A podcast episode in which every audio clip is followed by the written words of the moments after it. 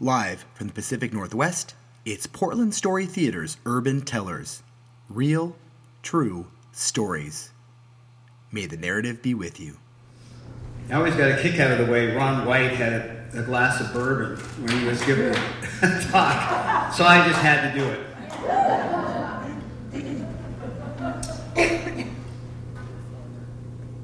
On January 10th, 1984, my father, Ben Lasky, was killed in a private plane accident. I was 29, and my world was shattered. Up until that point, things had been going great. It was really the first major crisis in my life. My dad had been such an important person in my life. My, my mother had been largely absent, so I looked double time to him. And from when I was a little kid and as I grew, he meant everything. He t- taught me so many lessons. Uh, he inspired me to the hunting and fishing stuff that moved me to Oregon that I've always enjoyed so much. And there's a few people here tonight that I've enjoyed some spectacular things with. Uh, I've been from north of the Arctic Circle to Zimbabwe, Africa. But now he was gone, and I had to deal with that. I was 29, so I was an adult.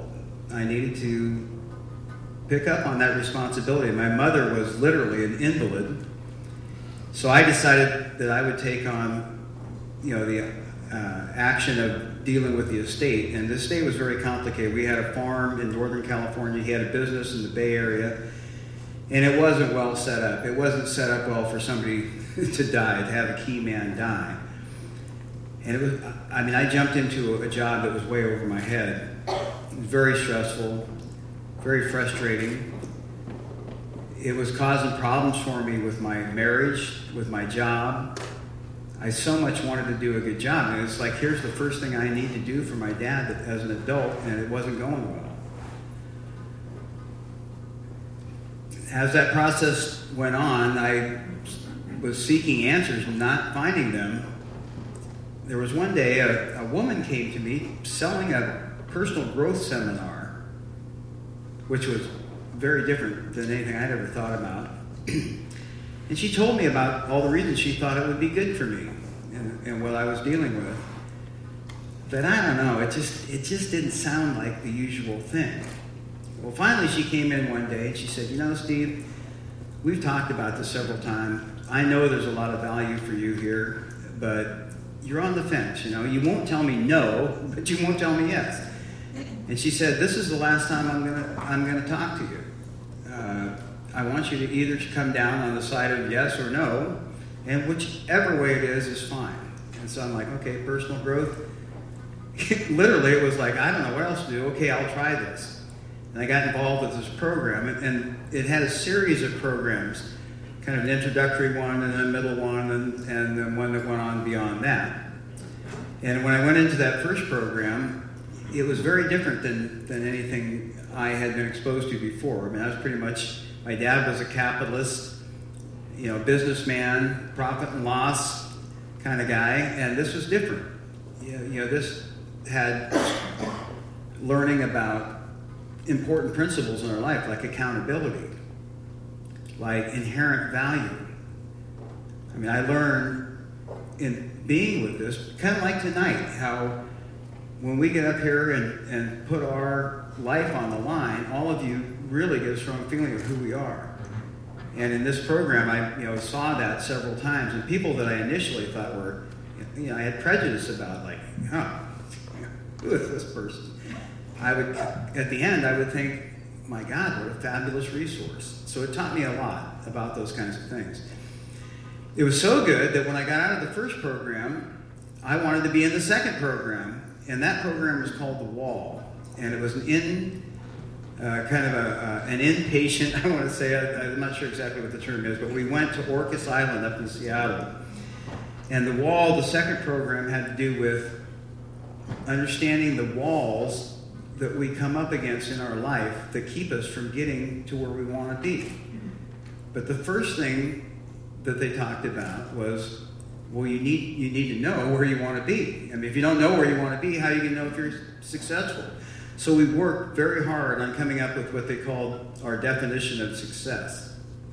And this, what came up for me was success to me is being certain that I'm being challenged by the unique experiences of a healthy lifestyle while feeling a deep sense of com- commitment and contentment while I help the important people of my life to win and to grow. Well, these programs would start like at 7 o'clock in the morning and sometimes run till 11 o'clock at night. And I mean, they were, I remember thinking, this is just crazy. And towards the end of the wall, we had a, an assignment where we were supposed to draw a picture of the life that we saw for ourselves in the future. In other words, if you could, on a piece of paper, draw what your life would look like, what would it be? And I remember being a little irritated. I mean, it's like 8 or 9 o'clock at night, and they assigned this thing to us. So I drew this picture of mountains and a lake and a cabin and a float plane and all these things I thought would be pretty cool. And I was exhausted when I walked out of there. And it, the program was held at a Boy Scout camp, so we stayed in uh, these little cabins, like men would be four men to a cabin with bunk beds. And I just came out of there and I was so exhausted, and I started to walk back to my cabin. And suddenly I, I felt a strong pull down towards the water, which was odd. I mean, you'd think that I'd want to get in bed, but okay, I'll go with that. So I started to walk. And as I walked down to the water, I noticed there was a pier that went out into the sound there. And it was kind of a, a night with clouds, and the moon was there, and the moon was shimmering off of the, the sound. The, the way I would describe it is with every step that I took, the, the feeling was more intense. And at first it was like, wow, I'm being pulled, but I don't really know why. But as I got further and further towards the end of that pier, the feeling of my father started to come along. And he had been such a focus in these programs about why I couldn't go further. And so as I got out the end of the pier, I looked up at the moon, and it was shimmering, and the water was there. It was really quite spectacular. And I knew it had to do with my dad, and I just said, Tell me. You know, just tell me what this is about. And basically, the message that came across was even though I'm gone, I'm still here. I'm, I'm still here in spirit, and I can still support you. And you can talk to me like you might pray to God. And then it just broke. And it went away. And I thought, wow, that was pretty weird. that was pretty woo woo, as I like to say. So I went back to the, uh, the cabin, and I, I laid there in bed and just shook with, I mean, how, what an incredible experience that was. And anyway, we finished that program out and headed back to uh, Oregon. And I was riding with a, a, group in the van, and we are talking about all this stuff. And I hadn't told anybody about it. And I remember thinking as I got out of the van and got my stuff and started to go back to my own life and back to my own car, it's like, you know, our minds can make up a lot of stuff. I mean, you know, who knows what that was. But as I got in and I started the car, I had left the radio on, and immediately what came across was he was born in the summer of his 27th year, coming home to a place he'd never been before. Just like that. And I thought, it was John Denver, Rocky Mountain High. And my dad and I talked so much about how when I left California and moved to Oregon, I was 27. It was just like that. It was like coming home to a place I'd never been before. And I thought, you know, he's winking at me. You know, I started to, you know, get kind of soft on the whole idea, thinking it was strictly in my head, and damn, I don't know, you know, that the timing was incredible. So a few months, several months went by, and I entered into the final program of that series, and it happened to be held up at Snoqualmie Pass. And a bunch of stuff happened, but what's important to me is towards the end of it, I got up and, and gave a talk to about 18 people that were in the group. And I told them about that story about the pier and the moon and the communication and how, you know, woo woo that was. and uh, afterwards, we broke for, for a break, and I went out and uh, I really had a feeling I, di- I didn't want to talk to anybody. It was just too much in my head. And so I walked off, kind of into the forest there, where, off the paths and everything. I climbed over a couple logs and sat down. As I sat there, I looked and I, I saw something shiny. And I thought, what the heck is that? And I picked it up. It was a dime. And the first thing I said was, In God we trust, 1984. And I, I was like, if the other thing was winking at me, this was shouting at me. It, it was unbelievable. So the question is, how has this changed me?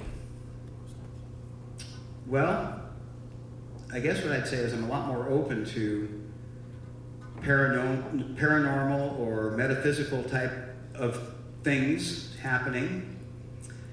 I became quite interested in death and the dying process and was a hospice uh, volunteer for four years, which is extremely valuable for me. Uh, I like to go to old cemeteries and just walk around and, and look at the headstones and the ones around them and try to understand what that family might have been going through when they died. You know, the fact of the matter is, I still don't know where we go to when we die or what happens to us.